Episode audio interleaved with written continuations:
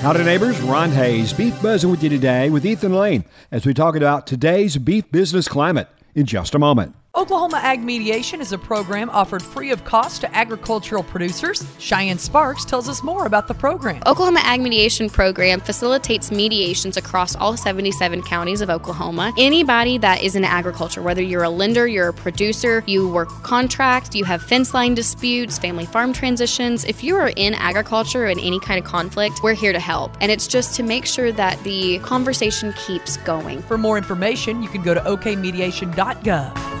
Hi, I'm Monica Collison, President and CEO of Union Mutual Insurance. Like you, I have lived my life in rural Oklahoma. In fact, my family has farmed and ranched in our great state for over a hundred years. I know firsthand how important it is to protect your farm, ranch, or home with coverage you can count on every day. Union Mutual would be honored to protect your family with the finest insurance coverage you can buy. Call your local Union Mutual agent today or visit us on our website at unionmutualic.com. Cattle producers have endured a lot of hits over the last three or four years. Ethan Lane is Vice President for Governmental Relations for the National Cattlemen's Beef Association in the Washington, D.C. office.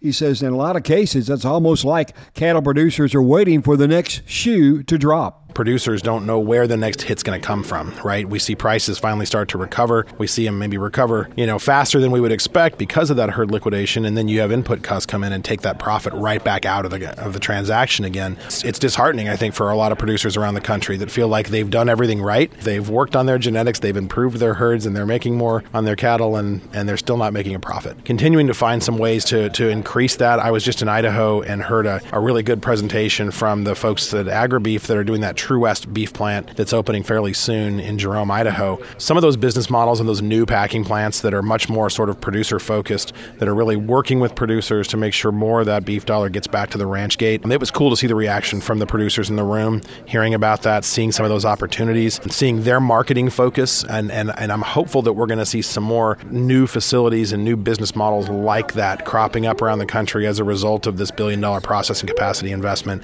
Every ag economist in the country and any of them that are listening to this are going to call me and say, "Don't say we need more hooks."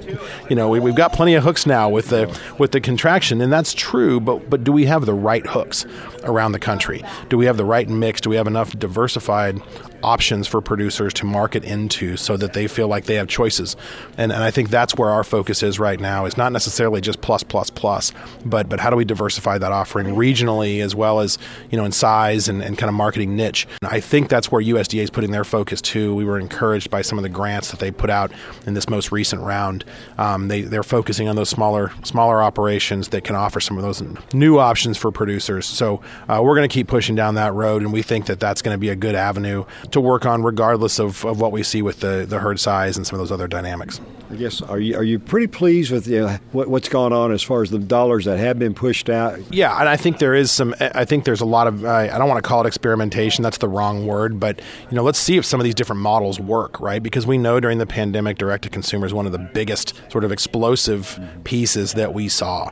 But you know, in other parts of the country, and we know this, the numbers are not huge. I mean, a hundred head facility in Mississippi is a market mover for producers down there. There are areas where you can have a lot of impact without a really, really big facility. And, and so then the next question is how do you keep that facility competitive with a 5,000 head facility in the middle of the country that has every efficiency, you know, benefiting them, and and that that connection with local consumers, keying into some of those locally raised products, making those you know those those connections with with uh, with our with our end users is is a big part of that, and and creating opportunities for producers to sell into those without having to reinvent the wheel to do it. Not every producer wants to get on Instagram and create their own brand and push that brand 24 hours a day. Some of them just want to raise cattle and sell them and, and make money on them and, and there need to be opportunities for both. And we think some of these investments that are being made are creating, you know, a lot of different opportunities like that. And that's the goal, right? Is not every not every facility should be a fit for every producer, right. and it can't be. But but if it's done right, producers ought to be able to look around and say, I don't like that one, I don't like that one, but that one over there fits my business model pretty well. NCBA's Ethan Lane, who says their organization believes it's the cattle producer who needs to have the right to make those kind of marketing decisions, not Uncle Sam. You've got the beef buzz on Ron. It's the 41st annual Oklahoma Select Bull and Female Sale, Saturday, December 3rd, 1 p.m. at the Atoka Livestock Auction. The Limousin and Lim-Flex offering will include 60 breeding age bulls and 31 females, pairs, and breds. Complete information data will be available on all bulls. View the catalog at AmericanCattleServices.com. For more information, contact American Cattle Services 580-597-3006. The Oklahoma Select Bull and Female Sale, December 3rd, Atoka Livestock Auction.